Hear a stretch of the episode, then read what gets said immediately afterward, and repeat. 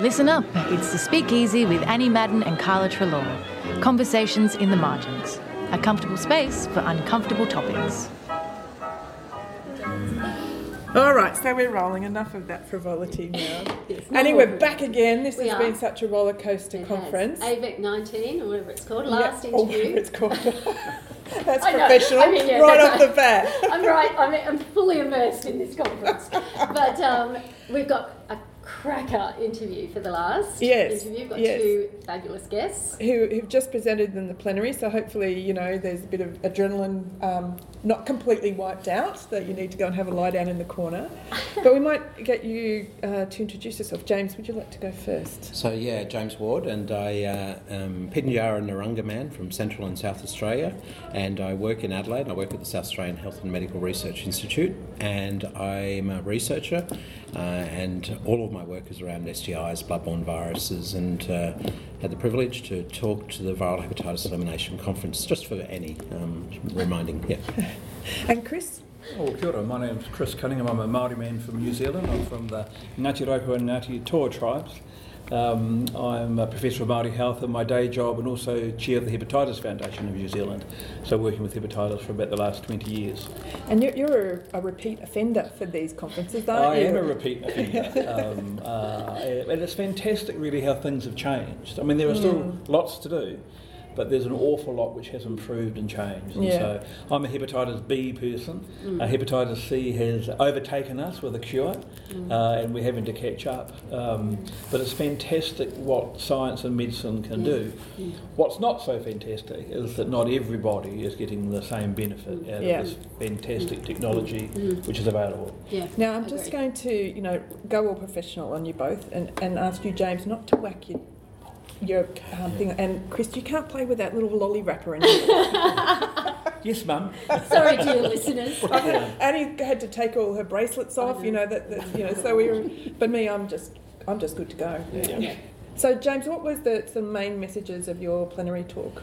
Yeah, so I think um, you know there's overwhelming burden of infection for both hepatitis B and C in Aboriginal communities, and while there are pockets of great work happening around the country, we've still got a long way to go. Mm. And I think we we've got a lot of promise and a lot of hope in Australia towards moving towards elimination. But I think if we measure the whole population, we'll probably get there. But I think by not having a microscope on marginalised populations, we will drop the ball and leave uh, populations behind, including Aboriginal and Torres Strait Islander people. And so I think uh, I think there's some uh, things that need to change on this path to elimination uh, at a health service level, at a community level, uh, and a more broader um, level. And I can go into them in a bit further uh, down the track. But at a health service level, I think we have got to make sure the messages are reaching Aboriginal community controlled health services where a fair proportion of our population go to on this path to elimination. I bet you if I was to do a survey today of general practitioners working in Aboriginal health services across the country, they might not be aware of the elimination message. Yeah, Yeah, And I think that's a real Yeah, okay. that's a real tension I think for the sector. I think everybody in this uh, conference is heavily involved in viral hepatitis. I actually had a, um, a general practitioner come up to me who works in an Aboriginal Health Service after that plenary just then and say, uh, yeah, there hasn't been much on Aboriginal health and we really are not in the fold very much. So really, I think we need to upscale our messages to make sure that all healthcare providers for all populations in Australia are part of this elimination message. At a community level, I think we often talk about elimination. and It's kind of a funny word, elimination. Yeah. For me, it's really framed as getting rid of a bad disease, and I think um, we should be really promoting this as the positive story. Like that, this is going to promote real wellness Yeah, and really lift a yeah. lift a lot of uh, health burden for people in our population. And you know, over and over and over again, Aboriginal people are you know because of the experiences of a heavy burden of infectious and chronic disease, they get messages thrown at them every day, and this is another job to do. Um, so I think we sometimes the simplest of language uh, can make a big difference. I think at a community level, we need to think about what strengths there are in community, think about our language in, in framing this. And then at a broader level, I think we need to have much closer scrutiny on monitoring and evaluation and kind of understanding uh, what the size of our population are. Uh, if we're going to move to a wellness model and uh, and elimination of these infections in uh, these uh, diseases in our communities. Okay, we'll- we'll come back to pick up some of those Yeah, themes. And Chris, interesting. what, what about your Yeah, messages? the- really to build on something that James James has said, the, I've been coming to these conferences now for 20 years, and slowly but surely we're starting to talk about people and not mm-hmm. viruses. Mm-hmm. But the level of conversation around Indigenous people, Aboriginal people, Maori people has always been very low. Mm-hmm. Um, and the thing, the kind of the, the irony that I see in all of this is that nobody would be at this conference today if it wasn't for Aboriginal people, because people don't understand the history of the Australia antigen. Yeah. Yeah. So that was exactly. discovered in Yeah. Aboriginal people. That's so none of us would be here. Yeah. And that's never acknowledged, that actually it was an That's Aboriginal true. person's blood that resulted in um, uh, discovery of hepatitis B, a Nobel Prize for a, Mm. for a great scientist. Um, so it all came uh, from Indigenous people. And I think, Mm. I think the visibility has been too low for too, uh, for too long. So it's rewarding for me that we're starting to talk about culture Yeah. and actually um, that the culture of physicians, nurses, and doctors and their patients matter, and you need to be able to navigate these spaces uh, in order to deliver what today is an absolutely fantastic uh, uh, cure that's available for hepatitis C. That our people are simply not getting the access that they deserve to it. So if, if we go with one of the, the themes about talking positively, you know, and, and James, you um, referred to the the syphilis campaign, Young, Deadly and Free, and um, I've watched a few of those and they're funny Yeah. and they're irreverent and they're young people, young Aboriginal people talking about themselves in their own Mm. ways. To other young Aboriginal people. Yeah. Mm. I mean, is is obviously that was what it was meant to be, but Yeah. what how's it worked? So the uh, Young Deadly Free campaign was in response to a major outbreak that had been allowed to go on for seven years in this country, only because it was in Aboriginal people in Northern Australia. Yeah. And so what we were trying to do is do catch up around a terrible disease that young people get from having sex. And, and so we had to frame it in a way that uh, wasn't further stigmatising and making people go, wanting people to move further away from the health services. And so we kind of framed up a whole range of um, resources. We did one lot of television commercials to raise awareness because the outbreak was spreading rapidly and across jurisdictions, across regions. It was always classified as an outbreak because it's still moving into new regions. And, and so what we did was did our first run of television commercials. And to be honest, we went to a remote community setting, not very far from Adelaide, and filmed it. But the Queensland mob said they're the people down south and they're not our people. And so what we realised we needed to do was go and film Aboriginal people from all across remote Australia, representation. 'Cause There are clear characteristics and traits of Aboriginal people that live in the top end and Central Australia and the Kimberley that I can that we can all identify as Aboriginal people. We can say, "Oh, you're from the top end, or you're from uh, from Alice, or you're from uh, Port Augusta." Um, and so we kind of got a fairly broad representation of young people. We asked them to talk in messages around uh, healthy messages that were funny. Um, there's some great uh, conversations on there talking about a really nasty infection and trying to promote people um, to attend a health service for testing and to make sure they didn't have an infection.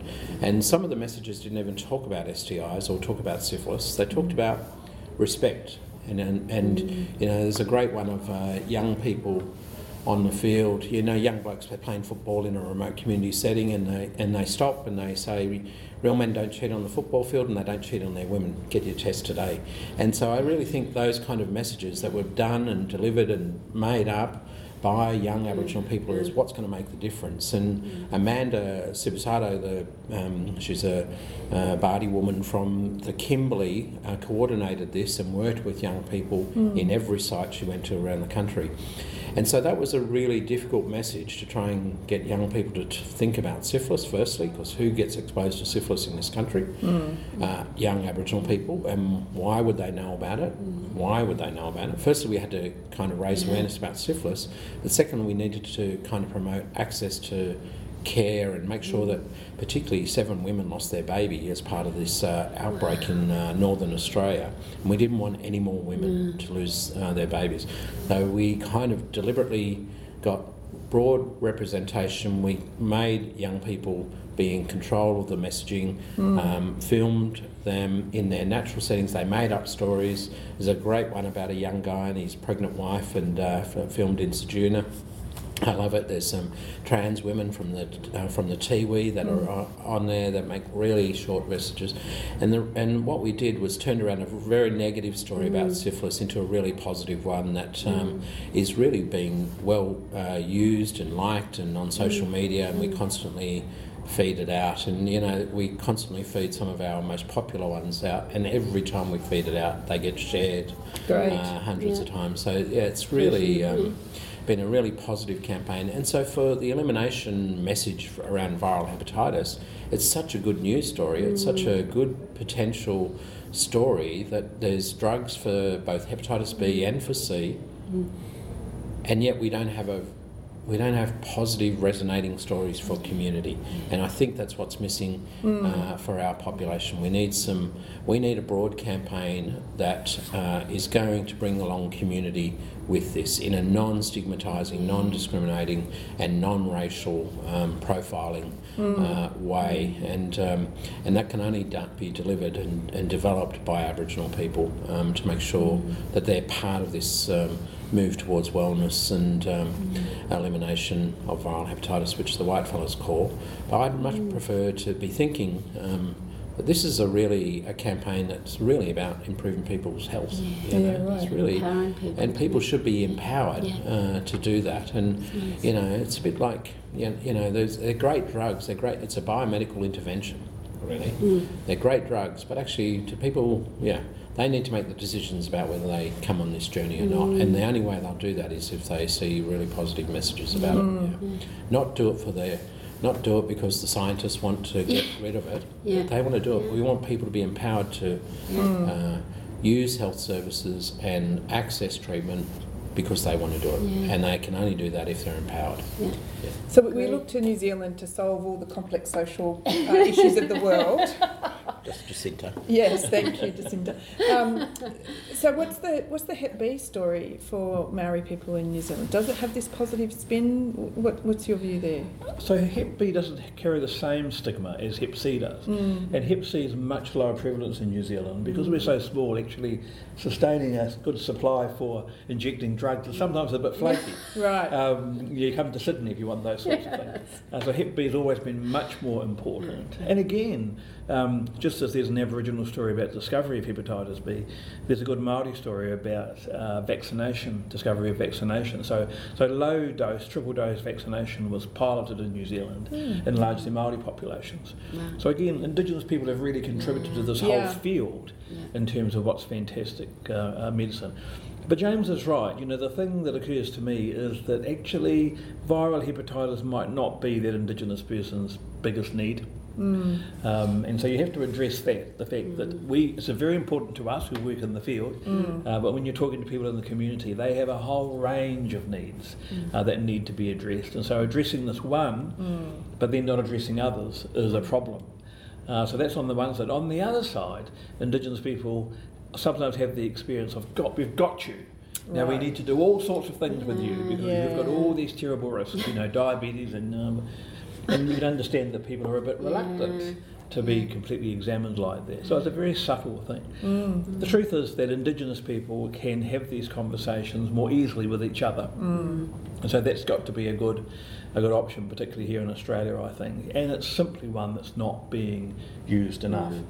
Um, there's a lot of talk about the development of the Aboriginal workforce. That's a good outcome in itself. Yeah. Um, and it's naive to think that you can develop a workforce and they can address all the problems the mainstream hasn't been able to do Yeah. for 270 years. With, with two dollars fifty. Yeah. Exactly Yeah. right, while they're doing other things at the same time. So there's a wee bit of naivety around that. Mm. Um, you know, an Aboriginal trained doctor um, uh, has got no more desire to go to a remote community than a mainstream Mm. doctor, particularly when half of Indigenous Aboriginal people live in cities. Yeah. Um, so we've got a naive view, I think, about Mm. uh, about what we're developing and why we're developing Mm. it. And we wouldn't be so naive if we actually trusted Indigenous people Mm. to make these decisions. yeah. And, and you mentioned, Chris, the Maori for Maori healthcare, which is often Yeah. a nurse-led model. Right. Exactly. And is that across the board yeah. with all sorts of things? So we have a bit of a, a mantra, sort of by Māori, for Mm. Māori. Mm. Um, we saw it in the conference, you know, nothing about us without us. It's the same kind of an idea. Yeah. Um, so we don't. We have a mainstream health system in New Zealand, unlike Australia. So we don't have something like the Aboriginal health service. We have no equivalent. We're Yeah. too small to sustain Mm. that. So everything is mainstream from that perspective. Uh, one and two, we're a big part of the population, Yeah. fifteen or sixteen percent. Interesting, Yeah. So most people in New Zealand would have a Maori person in their family. Mm. And actually, for non-Indigenous people, it's life changing. I, Mm. you, there is nothing as life changing for being a white, you know, New Zealand family to suddenly find you have a Maori grandchild. It is completely life changing, Yeah. and an experience that many people have. Yeah. Um, and so the, the mainstream, uh, uh, I think, are our allies, and we have to be able to uh, um, rely on the mainstream for some things, Mm. but at the same time, developing the, the Māori stream, the Aboriginal stream, in the way in which we want to develop it.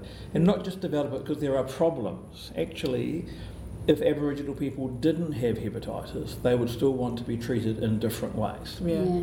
Um, and so I think everything is, you know, so the problems become pathology, Yeah, you know. exactly. Uh, actually, people want to be treated in different ways, Mm. uh, and you have to allow them to be treated in those ways. And Mm. that's the challenge, I think, Mm. is moving 10 steps on from where we currently are. Mm. Another thing I, um, you know, I pointed out in my plenary was that you know there's a focus on the individuals, finding the me and missing me, and mm. find all these people. But actually, I think you know kinship and family and community is such a integral part of Aboriginal culture mm. that I, I think we miss out if we just try and find the missing individuals in mm. communities.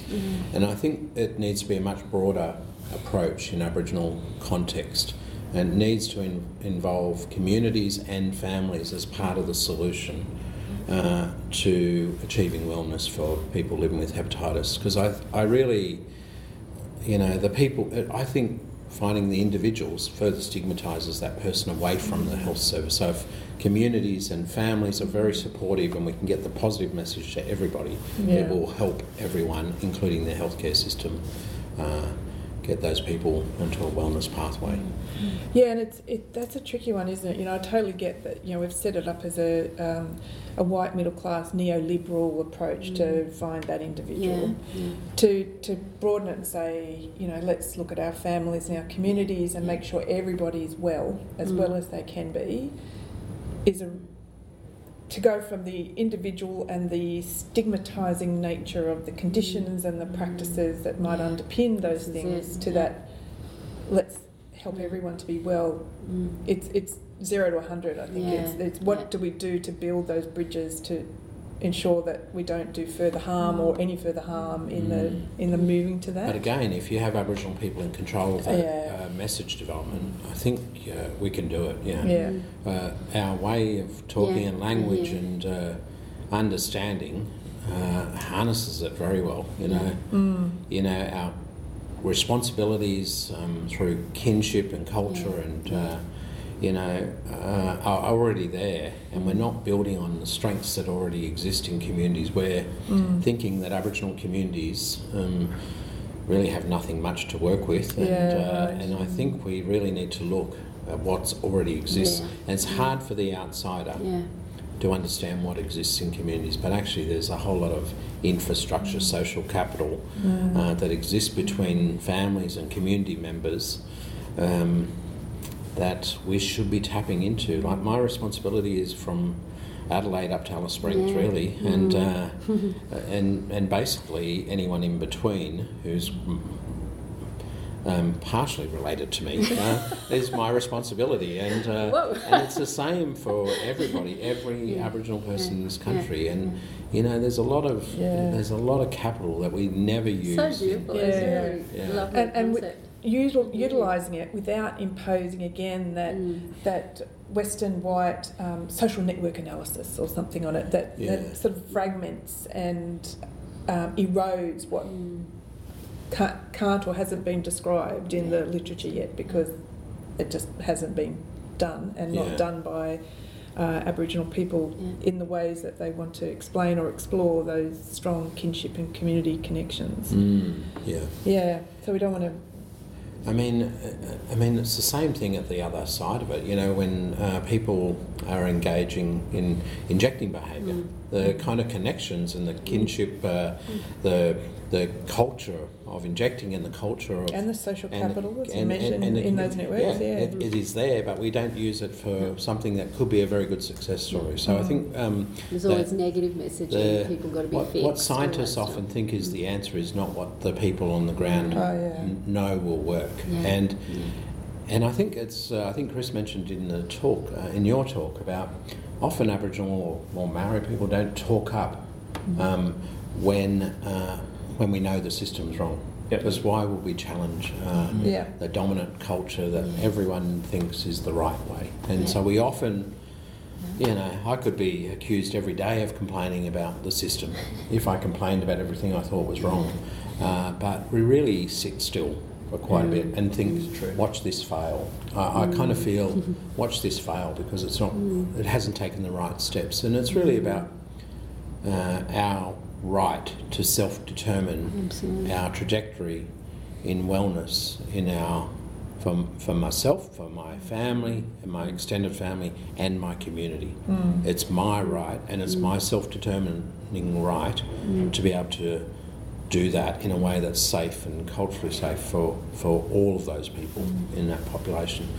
And you know, we're part of a dominant culture that It just uh, doesn't take that approach to just rolls out, rolls out a strategy, not only elimination of viral hepatitis, it rolls out a strategy and uh, they think that Aboriginal people are going to come along with it. Yeah.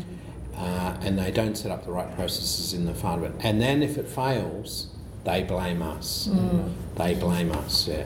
And I'm not saying this is the case with elimination of viral hepatitis, but The lessons the- of history yeah, show the, you, right?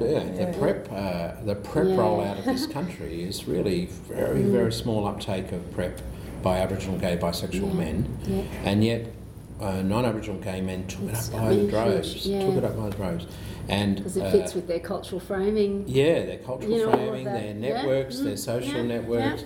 Um, people are not uh, Yeah. probably friends with people on PrEP in the Aboriginal community. Yeah. Kind of, and then Aboriginal people get blamed for not using PrEP. Yeah, Yeah. Uh, it's kind of. Yeah, um, it's really it happens all the time with biomedical, particularly with newer biomedical interventions that are rolled out that take some time to work through. Genomics is a new area that is steamrolling uh, healthcare, you know, personalised medicine or Yeah, uh, yeah. molecular epi, you know.